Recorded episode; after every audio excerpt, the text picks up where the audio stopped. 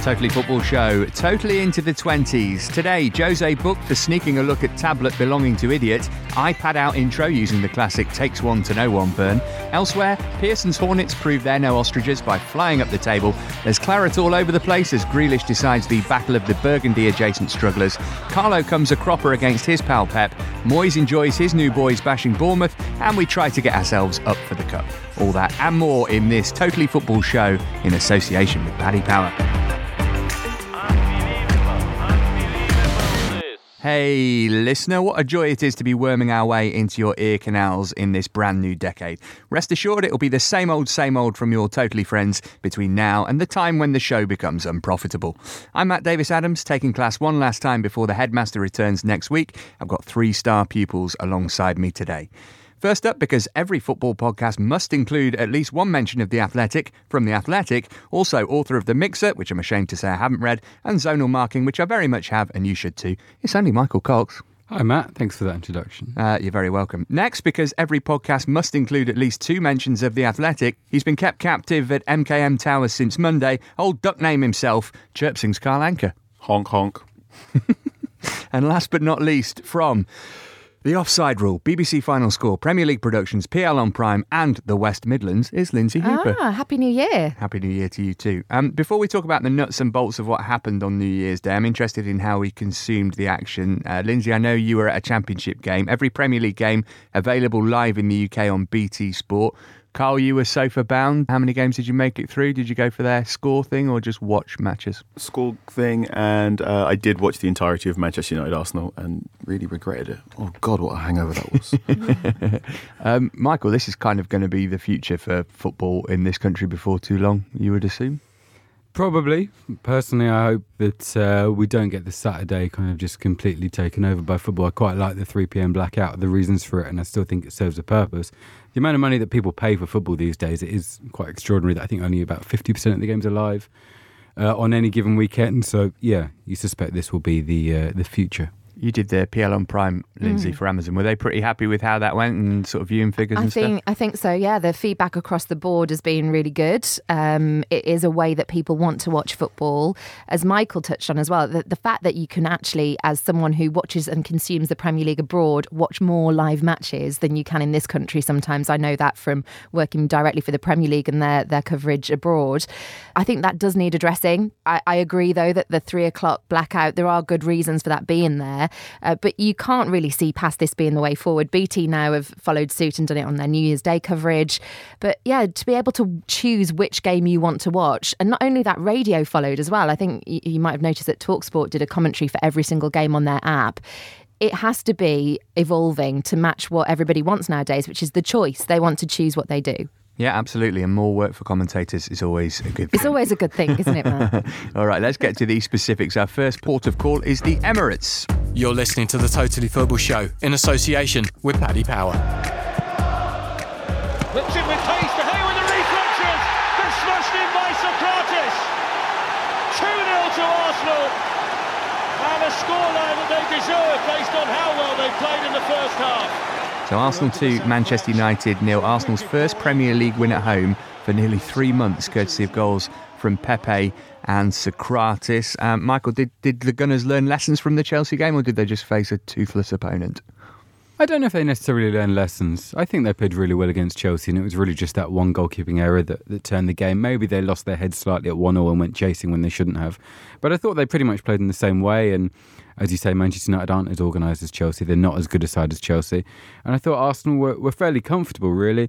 I thought there maybe was a similarity in that the last 20 minutes maybe slightly got away from Arsenal, and it was a very ragged game by the end. It just looked like all the players were knackered after the Christmas period, and you had Arsenal playing at one point that seemed almost like a 4-4-0-0-0-2 formation with just a massive gaping hole in the midfield. And it was funny because a few people have been saying with the VAR and offside, do we still need the offside rule?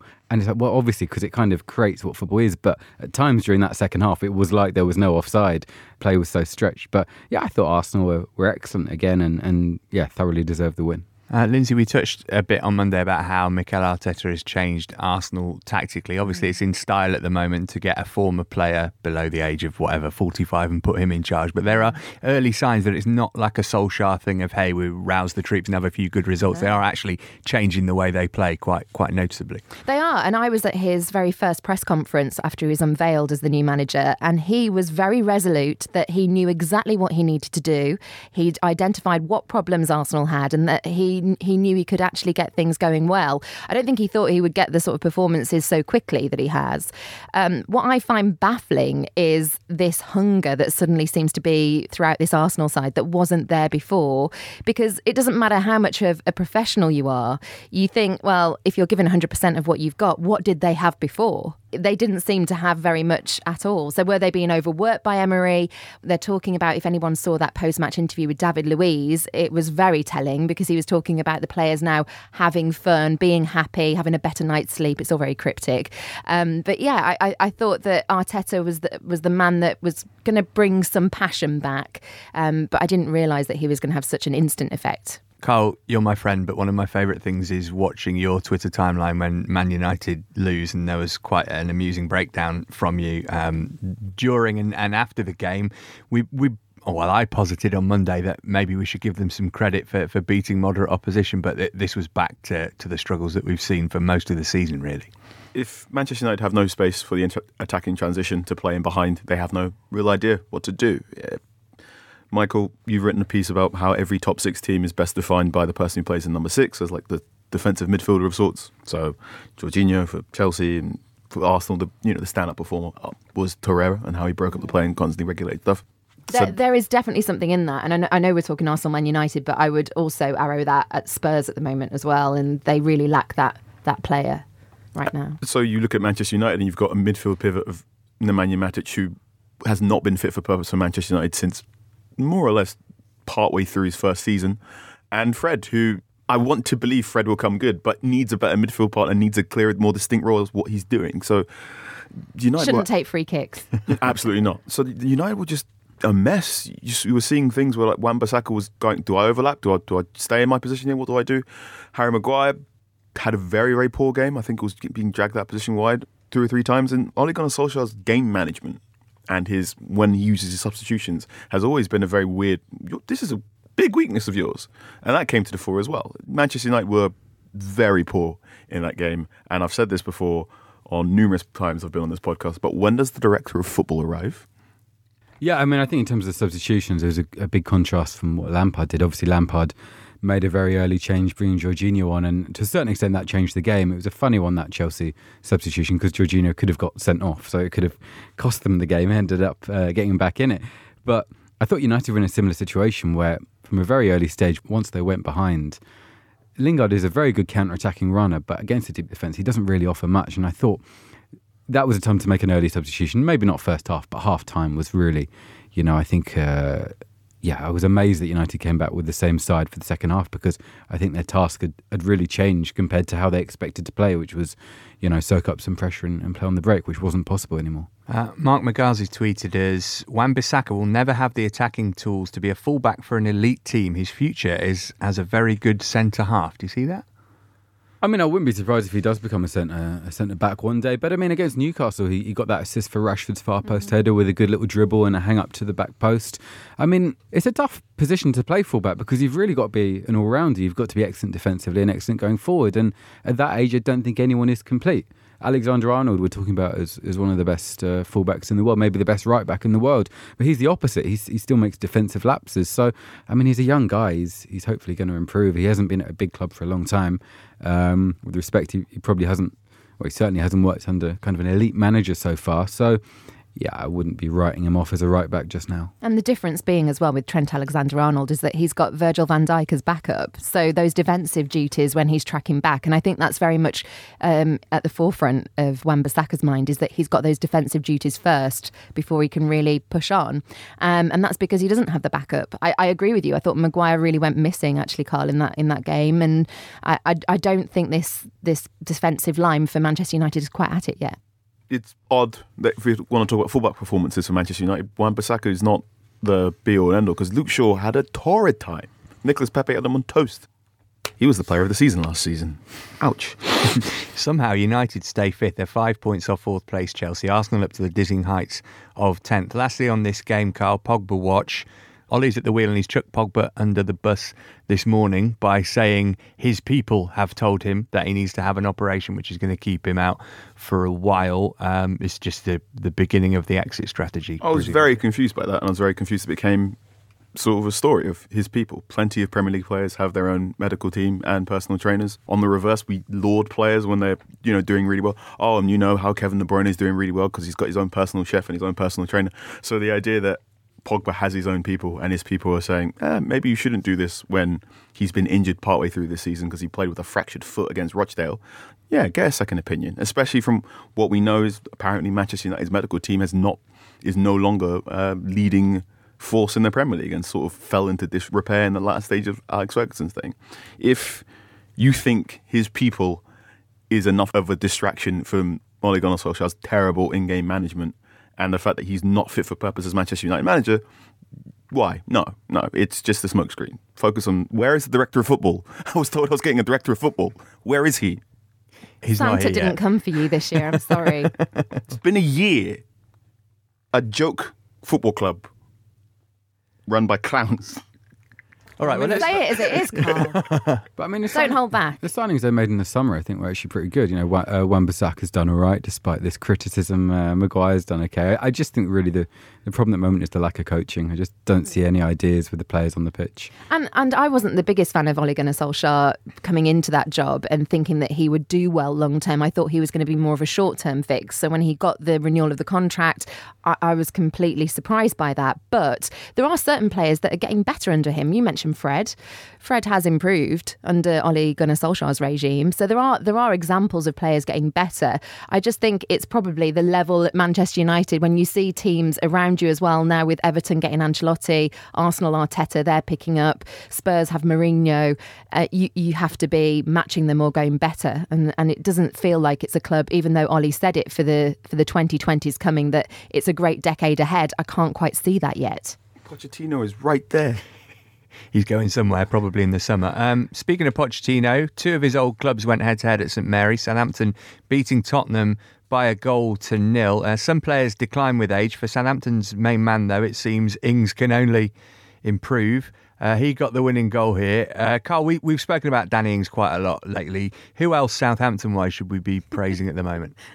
I'm so pleased we're talking about someone else. I've done a piece to camera about Danny Ings about 10 times this season. Every goal he gets, I think. He's got 10 other players around him, right? Ward Prowse, has he been good? Ward Prowse has been much improved since he's moved from right wing to central midfield. So he's now working this pivot with Pierre Højbjerg. They're breaking up play. It's nominally Ward Prowse playing as the 8 and Højbjerg as the 6, but they're more or less both playing as box to box. So constantly doing 1-2s and trying to get forward. I said before with like a look left and look right that Ward Prowse is a really good snide. He's a really good snide, and I should probably stop saying it because it's getting obvious that he's really good at winding up opponents. His breaking up of the play has been quite dark arts-esque.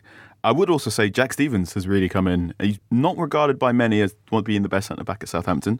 One source close to the club after 9-0 told me along the lines of, if Jack Stephens played every single game for Southampton, Southampton will get relegated. But what has become very clear is Jack Stephens is the centre-back who talks and tells everyone where to stand, man on, left and right. And it's that really, really simple thing. He's got the best passing range out of all their defenders. Has really, really helped. Do you not think Armstrong as well? Armstrong's been really good, I thought. Armstrong's a really interesting steady Eddie. So sort of in the victories against Chelsea and in against Spurs now, what he does is he plays on the right. He adds a little bit more balance because Tassel wants to have all these attacking players go forward and score loads of break-up play. And what you've got is Armstrong going, oh, actually, I'll track back. So they're not so vulnerable on the counter-attack. So they're getting better. I predicted at the start of the season they'd finish 12th, and now they're 12th. All right, season finished now, you'd be right. Spurs-wise... We're abhorrent. OK. Michael, I feel like it's kind of meet the new Jose, same as the old Jose. We had those few weeks of charm offensive, but he doesn't seem to do anything radically, tactically different. Few defeats since he's been in charge. It's not exactly going brilliantly, and now he's moaning at goalkeeping coaches and taking yellow cards for abusing idiots. I think it must be quite depressing, actually, to be a Tottenham fan, because there hasn't been that immediate improvement. And I'm not sure Mourinho's a manager, really, they want to get behind as a person, as they certainly did with Pochettino at some point. I think it's some familiar problems for Mourinho teams. They are quite slow in terms of how they move the ball from central midfield.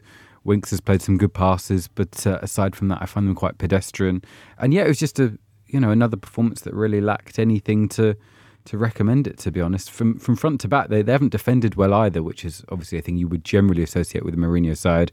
So, yeah, quite worrying all told. And Lindsay, Harry Kane pulled his hamstring, so one would expect he'll be out for a while. They haven't really got any backup, so Jose's going to be asking Daniel Levy to open his chequebook, which is not the easiest thing to do, but then surely need to make a couple of signings. Yeah, but that's been a problem pre-Jose Mourinho. You know, Harry Kane gets injured, who do they call on? And who wants to go to the club and just be sat on the bench for the majority? A little bit more of an opening, though, if he's going to be out for some time. I watched Spurs against Norwich at Carrow Road because I was working on that match, and I was in shock that Norwich, who are currently bottom of the Premier League table, ran that midfield. Buendia was easily a standout player in midfield, and they may have, as Jose Mourinho's done and got the best out of Ali by moving him forward, what you've created is a gap behind. So yes, attacking wise, when Kane's fit, you've got Kane, Ali, Moura, some great options, Son when he's not suspended, but behind that there's a real vacuum. And they really need to be going in the January transfer window, I believe, to get a player like the Buendia, someone who can dominate the ball, that everything goes through them. You're not seeing that when you watch Spurs at the moment. This is a long-standing issue from Spurs since last season. So last season, Pochettino created what some people term sort of an air raid midfield. So basically get it to Sissoko, who was going to shuttle the ball up to Eriksen as quickly as possible. So real verticality in the midfield. And then Eriksen now has dropped to a form, so he doesn't really work as a lockpick anymore. Sissoko is reverted back to the old Sissoko of sorts, so that shuttle isn't quite working. So you've got this huge gap, and what used to be a fun plan B, which was Alderweireld or Vertonghen's long diagonal balls up to Dele Alli or Harry Kane, has now become their primary method of attack. It is especially concerning, the things Mourinho is saying about Ndombele. This is one of the more frustrating things about Mourinho, is how he repeatedly dislikes players who don't want to play through injury for him, and how he repeatedly praises players that hurt themselves by playing through injury, going, oh, he played with one hamstring, which is real toxic nonsense. And Ndombele didn't want to play because he had a little strain. Mourinho questioned his manhood or masculinity and whatnot. So Ndombele turns up to St Mary's with a shaved head and gets injured after 25 minutes because he's trying to play through the pain barrier.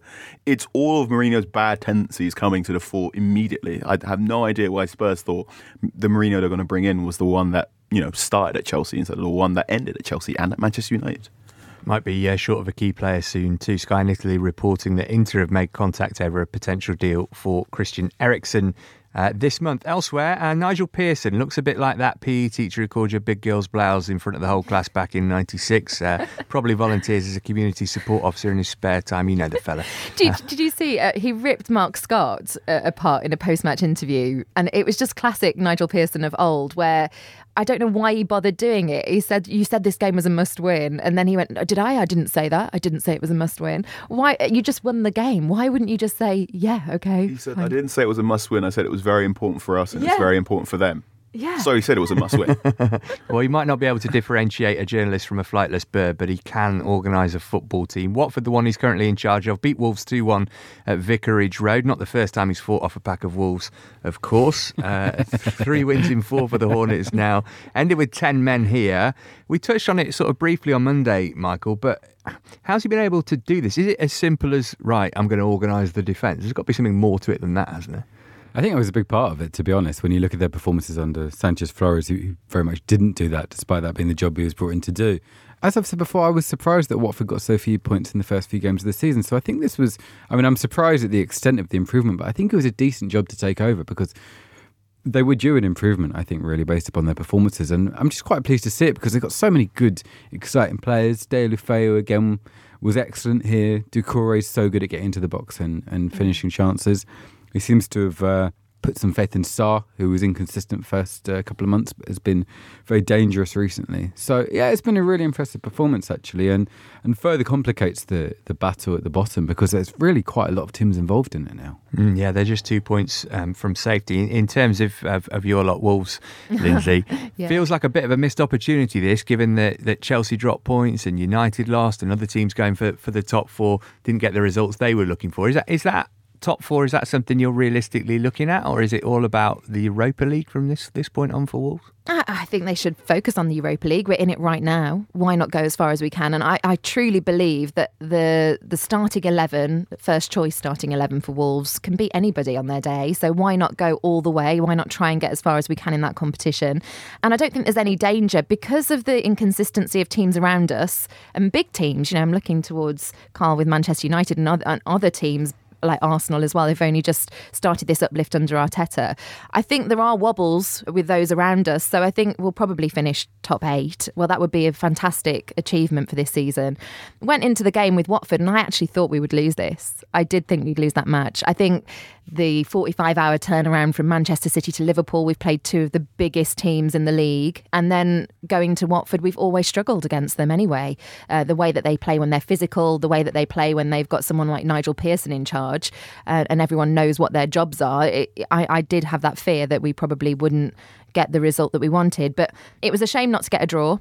I would have liked to have taken a point from Vicarage Road given what else happened around us.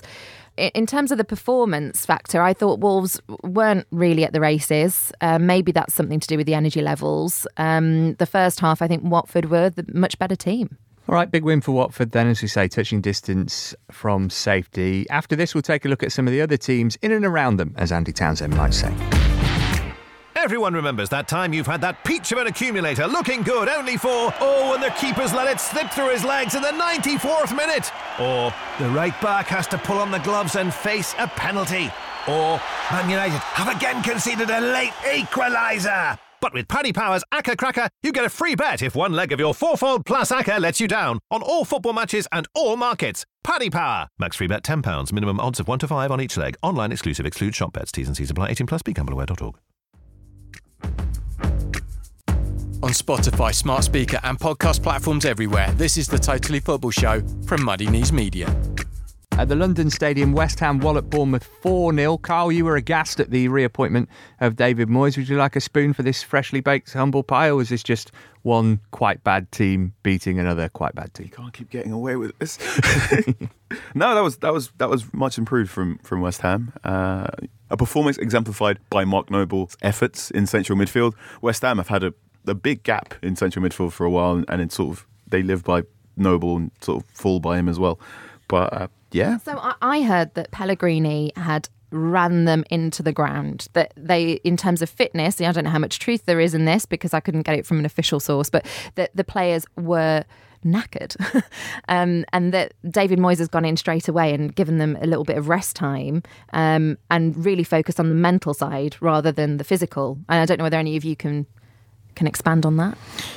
There are quite a few teams in the Premier League who are confusing a high press for simply run loads, and I think West Ham did have a kind of disorganised, not quite a collective press, but sort of two or three individuals will go up in pods and then it sort of all fall apart because someone could beat him off a dribble. So there's probably enough smoke for me to call a fire there regarding David Moyes. Can we talk about Bournemouth? Yeah, so I'm not going to say much about Bournemouth because I keep getting a lot of stick for saying I think they might get relegated and they're in the relegation zone. You said it on Twitter anyway. Yeah, quite, yeah. Is Eddie Howe actually under pressure, do you think, Michael? I mean, it'd be difficult to sack him from Bournemouth. It would just feel very weird. Yeah, I don't think he is, actually. I think he probably will keep his job, whatever. But there are some problems there. I think they're very passive without the ball more than anything else. I mean, it's interesting that both West Ham and Arsenal. I know Arsenal didn't beat Bournemouth, but first game under a new manager, they're the side to play Bournemouth. Not that they're a terrible side, but they just give you quite a lot of time on the ball. So Bournemouth are a bit of a Manchester United in the sense that they've picked up 7 points from the last 33 available, and those points have come against Manchester United, Chelsea and Arsenal. So when it comes to these big relegation six-pointers, which they are very much now a part of, they are losing, and other sides are picking up points, so that's always going to be a problem. Their forwards are really, really shot timid, so they don't necessarily take a large amount of shots, but the idea for Bournemouth is always neat passing moves. By the time you do get a shot off, it's from a very, very good position. What's happened is those shots have sort of fallen off, so I think they're performing 2 or 3 goals below their XG. You look at what Dominic Solanke is, not only goal shy and shot timid, but he also seems to be in this weird vortex where he's bad and unlucky. His effort going off against the post against West Ham.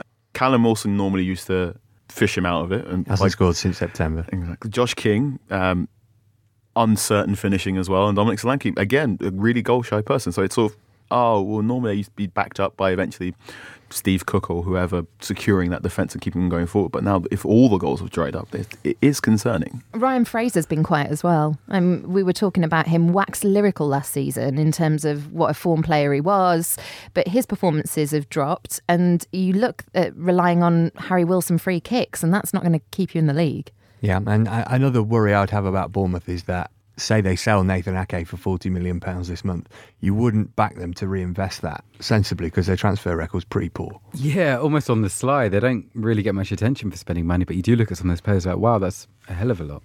Could you say something about West Ham? I just don't really understand the level of disrespect towards David Moyes. 2 seasons ago, everyone was absolutely exasperated when he was appointed, and he kept them up. They were in the relegation zone. I think they finished 13th or 14th. I don't think they played great football, but he did the job really well. And he did do some good things. He completely rejuvenated Arnautovic, who was a very inconsistent winger, and he turned him into pretty much a great all-round forward. I think was one of the best players in the Premier League at his peak during that season. And much as I don't really have any faith whatsoever or any personal like for the West Ham directors, I got some kind of sympathy with them in this situation because they appointed Moyes when they did 2 years ago and he kept them up. I think it was perfectly reasonable to say, OK, Moyes probably isn't the kind of manager we want long-term to take the club forward, play good football. So they got in Pellegrini, who'd won the Premier League, did a decent job, well, a very good job actually at Real Madrid. I think he performed much worse than could have been reasonably expected. And now they find themselves in a similar situation and they go for a guy who's done the job that they need them to do. And because of some previous negotiations, Moyes was never going to accept just a 6-month contract this time around, so they had to go for an 18-month contract. Whether he'll serve that, we'll have to wait and see, but it falls into that unfashionable, doesn't it? Yeah, I completely understand. You look at it as a whole, appointing Moyes twice within 2 years does look ludicrous, but when you look at it step by step, I can completely understand why they've made the decisions along the way. Yeah, producer Charlie pointing out that he's earned his first back-to-back wins as West Ham manager, albeit 18 months apart. But the West Ham squad is such a talented bunch of players. If he can do what he did with Arnautovic and he can do that with Anderson or Lanzini, who've both gone quiet, then I really wouldn't worry for West Ham because the calibre of player they've got in that team should keep them up. And if Allaire can start scoring more goals, they're laughing, really. I mean, you look at teams around them that are in this relegation fight and you've got many more teams like the ones that we've touched on, like Bournemouth, that just can't score goals. But you look at the quality in that squad. And I also thought Watford had a lot of quality in their squad that they would survive because of the personnel they have. I think the key player for him is Snodgrass. I think he's really, really useful. He's industrious when he needs to be. He's got great technical quality. I think he's one of the best set-piece deliveries in the Premier League. He scored a lovely goal. Was it Boxing Day 28, the left-footed curler? I always have to laugh, though, the owners, when they were really brutal towards him, weren't they, when he got signed? Do you remember? Well, he's put down the KFC and Haribo, hasn't he, since his loan spell, and I think that's definitely helped him. Just Not Cricket has tweeted us asking, who do the panel think are going down? Who's your three at the moment, Michael? I think we've all got Norwich, haven't we? It's tricky, isn't it? You kind of thought it was Aston Norwich, Villa. Watford, and one more. Norwich, Aston Villa, and I have no idea who the third one's going to be. So I'm going to say Watford, just because. Sorry, Watford fans. Lindsay, can you add any more to that? I would go Norwich and Aston Villa to go down, and then I think it's going to be between Bournemouth and Burnley. And not many people are talking about Burnley, but they are plummeting. And they're losing against teams that they really should be beating around them. And this so-called fortress of Turf Moor is no more. All right, well, let's come on to that game then. Burnley 1, Villa 2. There was a VAR thing. Listen to Monday's show if you want to hear VAR chat. I can't go through that again. Neither can poor producer Charlie. Jack Grealish made one and scored one here. Michael, who are the biggest one-man team, Villa and Grealish or Southampton and Ings? Probably still Southampton and Ings over the course of the season, or I think with McGinn's injury, Grealish's importance is even more. I mean, I think he's been absolutely brilliant the last few months. First 2 or 3 months, I think he was a little bit on the fringes of games, wasn't really influencing him. But he's just he can run a game, which isn't really something we say about players now, but he's got that kind of old school English number 8 feel to him. Obviously, he's been playing on the left a little bit as well. Well, most of the time playing on the left, which he doesn't like, but I think has adjusted really well to that role. Has changed his game a bit, added a goal threat. So yeah, I think he's been one of the best players in the Premier League for the last 2 or 3 months, and I'm increasingly hopeful that Gareth Southgate will give him some kind of opportunity, maybe not in midfield, but as a kind of plan B in the front 3. Should have been a really good day for Villa. Unfortunately, marred by knee injuries for Tom Heaton and Wesley. Wesley's might be serious. Lindsay, just to back up what you were saying, our man Daniel Story tweeting, Burnley have had 10 shots on target since the end of November. So Ashley Barnes might have to wait a little while longer for his Austria cap. You can see them really getting sucked in and being in big trouble second half of the season then. Yeah, mainly because I think they used to rely on teams being quite fearful going to Turf Moor, and I don't think that they are anymore. They haven't got that home swagger that they used to have. They used to be so difficult to break down, but there are so many players like Tarkovsky and different and me that I really rate, but just something's not quite clicking at Burnley at the moment. I always feel a bit sorry for Sean Dyche, Carl. I know he's not everybody's cup of tea, but he gets no backing from his chairman in terms of finances. And you look at that squad and think you could do with 3 new players. Difficult to get them in January, but you just think you ain't going to get them anyway because they don't spend any money. It's really hard because Sean Dyche prefers buying British and or slightly continental players, so that it's quite hard to improve your squad and keep the chemistry in the way Sean Dyche seems to want it. The Danny Drinkwater experiment has sort of failed, and I think he'll be returning to Chelsea soon. So they are in an awkward position. Sean Dyche has repeatedly outperformed all the spreadsheet stuff that XG people like me like to look at, and we've always gone, he either found a new way of playing football that is bizarre, no one can quite figure out, or he's a wizard. And now it's time to see if he's still got some magic left. Down at the Amex, meanwhile, Alireza Jahanbash prompted a million social media wags to tweet, goal of the decade, lol, crying face emoji, slightly tilted to one side, crying face emoji, applause emoji, praise emoji, hashtag 2020, hashtag HMY, etc. After he scored a stunning overhead kick to cancel out Cesar Azpilicueta's early opener. In case you weren't aware, Chelsea are inconsistent. This is only their 3rd draw of the season, though, and their first away from home. I covered this game. It was rubbish. It was a really, really, really dull game of football, but Chelsea would be really annoyed that they threw it away essentially at the end against a Brighton team who looked pretty toothless for much of the game. Early kickoff on New Year's Day. No one got enough sleep. Mm-hmm. There you are. And especially because they are relying slightly more on their away form at the moment, because teams are going and having so much success at Stamford Bridge in sitting deep, and they need to work out ways of breaking down opposition at home. So their away form is really important. And the one thing about sticking with youth, which is very admirable from Frank, but you actually need that experience sometimes to kill games off. And that's the thing that they're not doing at the moment. When they've got that chance to get that second or even third goal in some cases, they haven't been doing it, and then that's really bitten them. Yeah, although Kovacic came off the bench and had a bit of a stinker here, so maybe he was slightly culpable. Michael, nobody mentioned Brighton in our relegation chat, pottering along quite nicely under Graham, but they're only 4 points above the relegation zone. And are we saying that they're nailed on to survive? No, I think they're involved. I think there's lots of teams involved. I do think they'll be okay, because I think they have a good chance of picking up points against teams you don't expect. They often have very good game plans against the opposition. I think Pochettino is a really good manager, and I think he has the balance right perfectly between having a default style and also adjusting your formation to kind of expose some weaknesses in the opposition. There was a goal kick they got in like the 88th minute and won under heavy pressure and still played out from the back and wanted to create chances from that, and I think actually did create a chance from that. And I think that summarises how much they've bought into the way Potter plays. I know it's halfway through the season. It's probably too late to be saying, hasn't he changed their style of play? But they really were the most kind of turgid team in the Premier League last year. So for them to be in this, a pretty favourable position with a completely different style of football, I think is really impressive. You're listening to The Totally Football Show. Newcastle on the sly, beaten 3-0 at home by Leicester. Regular listeners aware of my love for Steve Bruce, so to see him anguished as 4 of his players went off injured and his side played with 10 men for virtually the whole second half broke my heart. He said, I was concerned, about the number of games. We could have lost 5 players today. 3 of them are hamstrings, 1 of them's a groin. DeAndre Yedlin's broke his hand, we think. And we'll support us, tried, but we didn't have the bodies. and 5 points above the relegation zone then, Lindsay. Is that enough of a gap to mean that Mike Ashley would just say, right, you get your standard one loan signing this month, you're not having anybody else even though half the squad is injured? That's really dangerous if that's the case. I think that's the only thing we can guarantee in 2020, isn't it, is that Mike Ashley won't dust off his wallet too much.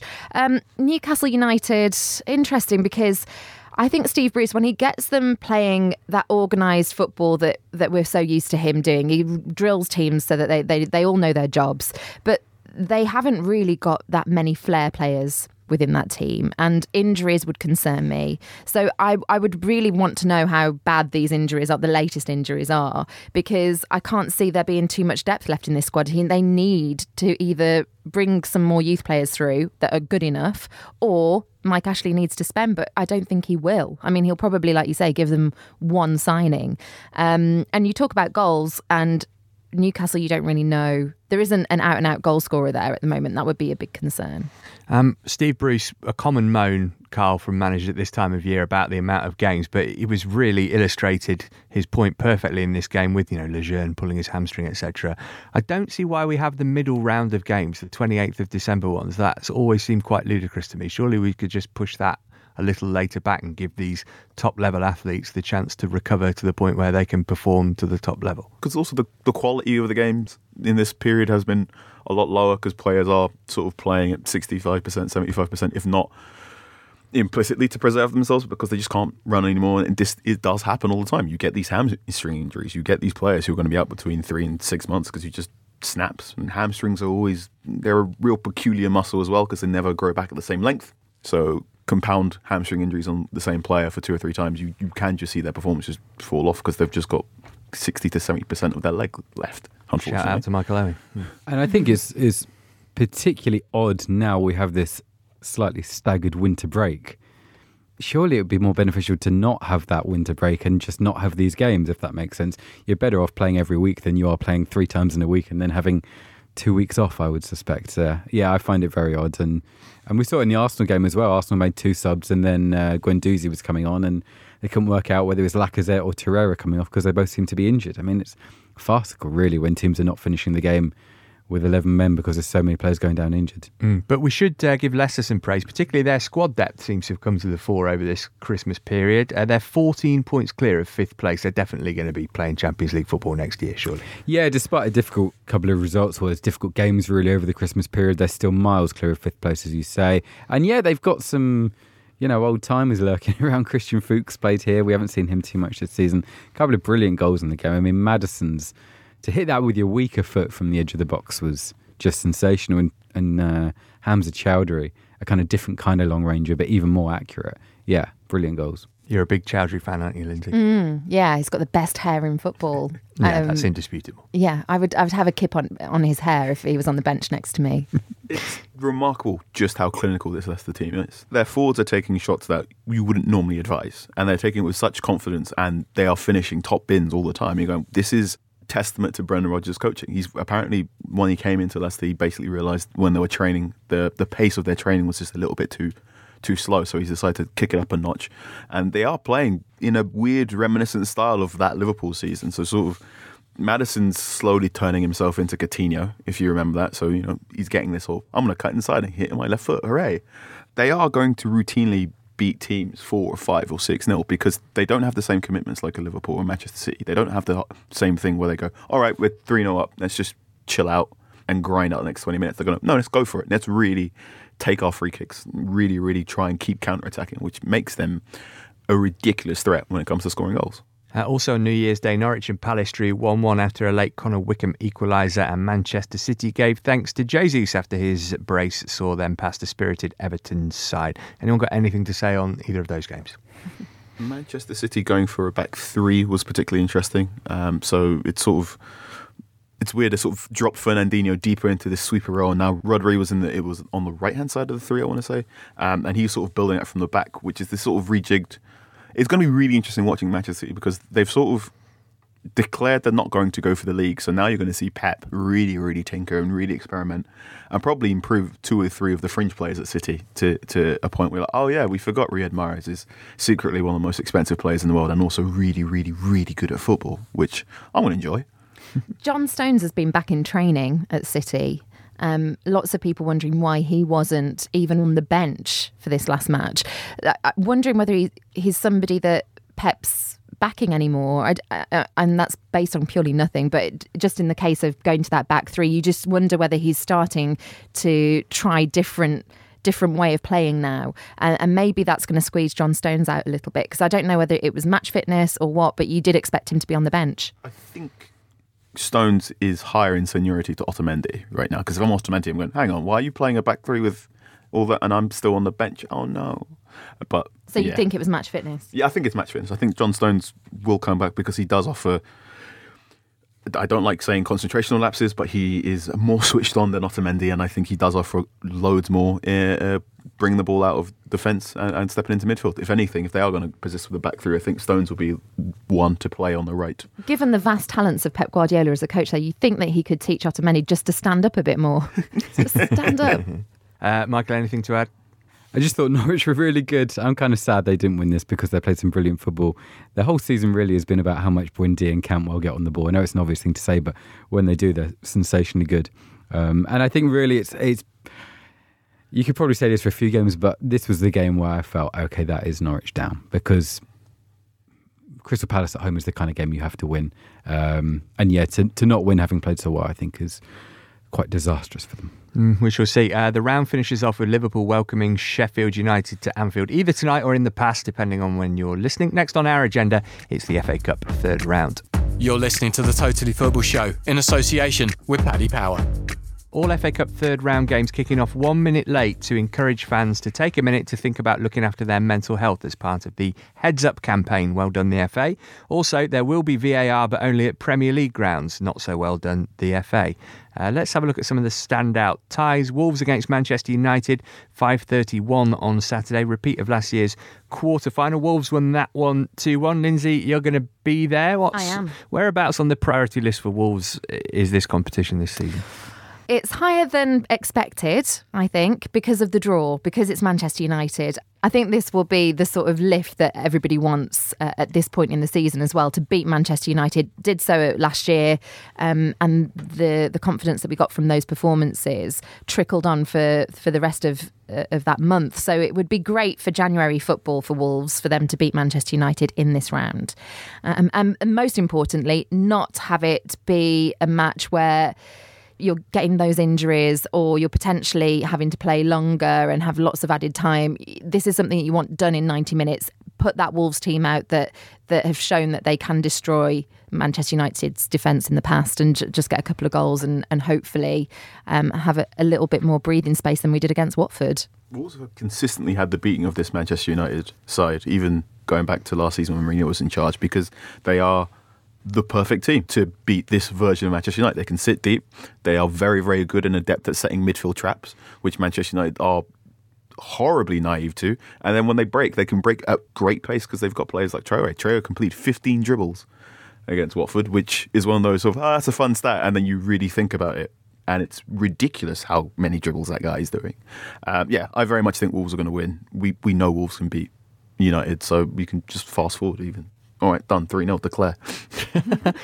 Liverpool versus Everton, 4:01 on Sunday. Michael, it's at Anfield, but I make Everton favourites for this game because I think it'll be a very, very patched up, not quite League Cup quarter-final Liverpool side, but not far off. And Carlo Ancelotti's got decent results against Liverpool with Napoli in recent seasons.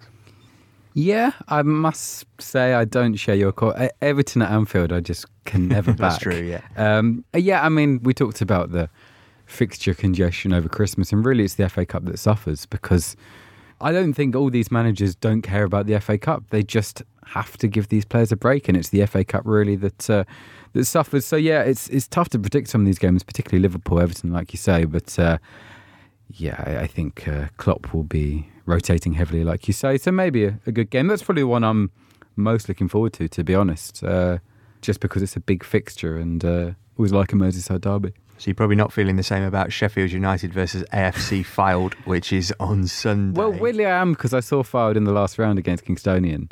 And that was quite an interesting game because it was 5th tier against 7th tier. And you think, well, Kingstonian quite a good footballing side. How are they going to be outplayed? But they weren't. Fylde were just really good at the basics. It was quite a fascinating demonstration and how the kind of horrible little things in football are really important. So I'm kind of intrigued to see how they fare against one of the best footballing sides in the country, albeit again, you know, probably a likely very rotated side from Chris Wilder. Yeah, Jim Bentley, the AFC field manager who was long-term Morecambe boss but switched midway through the season. Sheffield United were beaten by Barnet of the non-league last season. Chris Wilder will probably make some changes. Fun fact, field chairman David Haythornwaite is a major backer and campaigner for Brexit. Elsewhere, Chelsea against Forest. Who put this in the running order? Oh, it was me. Sort of on paper, you think kind of romantic cup tie, team who've been out the Premier League for 20 years against team who often win the FA Cup. But realistically, Kyle, it's Chelsea reserves against Forest reserves. Chelsea trying to get in the top four, Forest trying to get promoted. This is not a particularly significant fixture for either. I'm going to enjoy watching Chelsea reserves. Going to expect either a run out for Giroud or Batshuayi, which I'm fascinated by both of those players and the various attempts at hold-up play. Giroud, amazing at it. Batshuayi, I would like to see glimmers of him trying it more because I'm invested in that young man. I think he's a very nice boy. I want to see. I'm always interested in seeing more of Chelsea's youth players and seeing what players will come through, and also see how this game will possibly have knock-on effects to Chelsea's transfer window, because I think they're in the market for a striker. So again, whoever starts out of Giroud and Batshuayi will be pretty telling for me. It's the third time they've played in cup competitions in the last three seasons, Lindsay. I kind of had my fingers burned by going to the Emirates to see Forest in the League Cup earlier this season, where we didn't play a striker and lost 5-0. Can you make any case for an upset in this game? No, I don't think so, because I actually think Chelsea, in terms of reserves, are much stronger. And I do think someone like Giroud will get a goal in this match. And I think Nottingham Forest have got other things on their mind at the moment. So no, I don't. I think that'll be quite straightforward home win. Leicester City, though, talk about depth in squad. They're the ones that we were saying about how impressed we've been with Brendan Rodgers' rotation. I think if I was Wigan Athletic, I'd be a bit coy this weekend. I think they're probably going to have the toughest challenge. All right, that's a good one to pick out. Carl, any other games that stick out from the draw for you? Crystal Palace, Derby County looks... is it a giant killing if it's just simply one league below? But I think Derby might pull a little bit of a shock there against Palace reserves. Wayne Rooney, of course. Might of play. Course. Yes. 32. Michael? If I had to pick out a giant killing, probably Rochdale against Newcastle. Rochdale gave Manchester United a fright earlier in the season. Newcastle, as we've mentioned, have injury problems. And are dreadful in cups. And I don't think have much outside their first 11. So if they do rotate, I think it could be a pretty ropey side. So yeah, I'd go to Scotland for a giant killing. And right. I think Peterborough could beat Burnley at Turf Moor. The confidence levels at Burnley are quite low at the moment, and Peterborough love scoring. They've got plenty of options there in attack. Lincoln won there a few years ago, didn't they? Yeah. In the Cup, you never know. I'm doing Brighton versus Sheffield Wednesday. Seagulls versus owls in the animal kingdom. I think owls have just about got the edge there because of talons rather than kind of flat feet. Do you think that would be accurate? 360 vision. Yeah. Mm. But, I mean, if it takes place in the day, then you'd probably back in the seagulls because the owl would be sleepy. Just about. And also, Brighton seagulls are massive now. My goodness. I think Seagulls win on this occasion purely because it's at the Amex, I'm afraid. OK. Arsenal play Leeds on Monday night, so we won't talk about that particularly, but it'd be interesting if Eddie Nketiah is recalled by Arsenal, as we expect. He might actually play against Leeds in that game.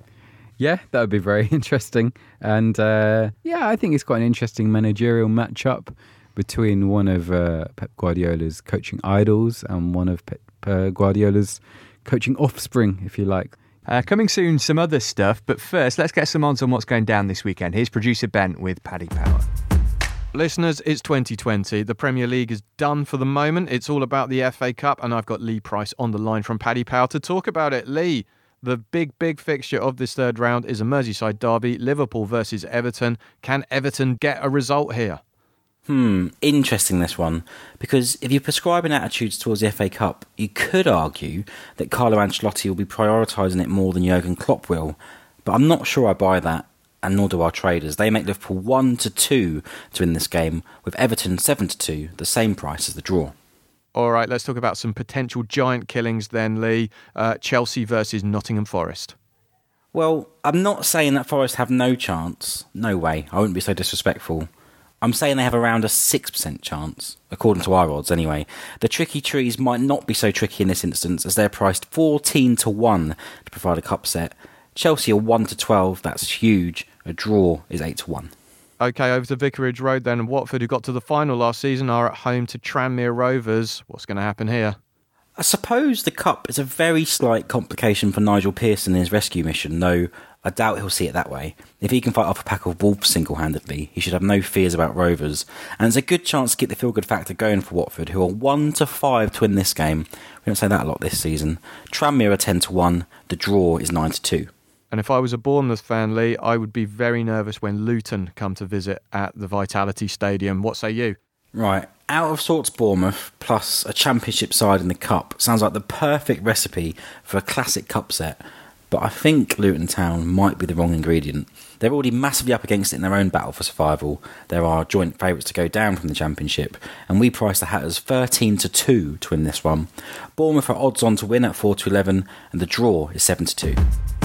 You can find out these odds and more at paddypower.com or the Paddy Power app. Prices are accurate at the time of recording. It's over 18s only. Terms and conditions apply, and when the fun stops, stop. A bit of news from the Championship New Year's Day games there. Saw the meeting of the top two at the Hawthorns. It finished honours even. West Brom and Leeds drew 1-1. Marcelo Bielsa confirming afterwards, as we said, that Eddie Nketiah is heading back to Arsenal. Meanwhile, Hull manager Grant McCann claims he wasn't allowed to park in the Sheffield Wednesday car park ahead of his side's win there. He also said that the plugs were switched off, so they couldn't play any music. It's quite easy to switch a plug back on, was my immediate thought on that. I assume he means from the main drum. Yeah, you'd think so, but okay, it's the way he phrased it. Gary Monk, the Sheffield Wednesday boss, responded with, "I don't hand out the parking spaces. It's nothing to do with me. I have to park 15 minutes away from the ground."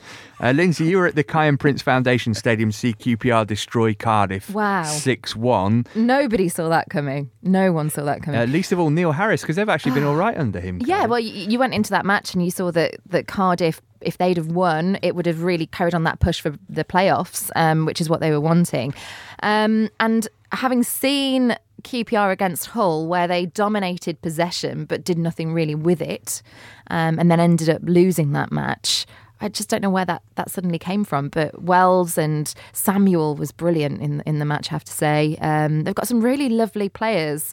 Amos caught my attention, Elias Chair for QPR. But when it clicks and it works and it flows, that's the sort of result that you can get. And they are a bit of an anomaly, aren't they, in West London? But it was definitely a performance for the home fans to savour. And they got Joe Lumley in goal, and they're absolutely fabulous. He got an assist. Nice.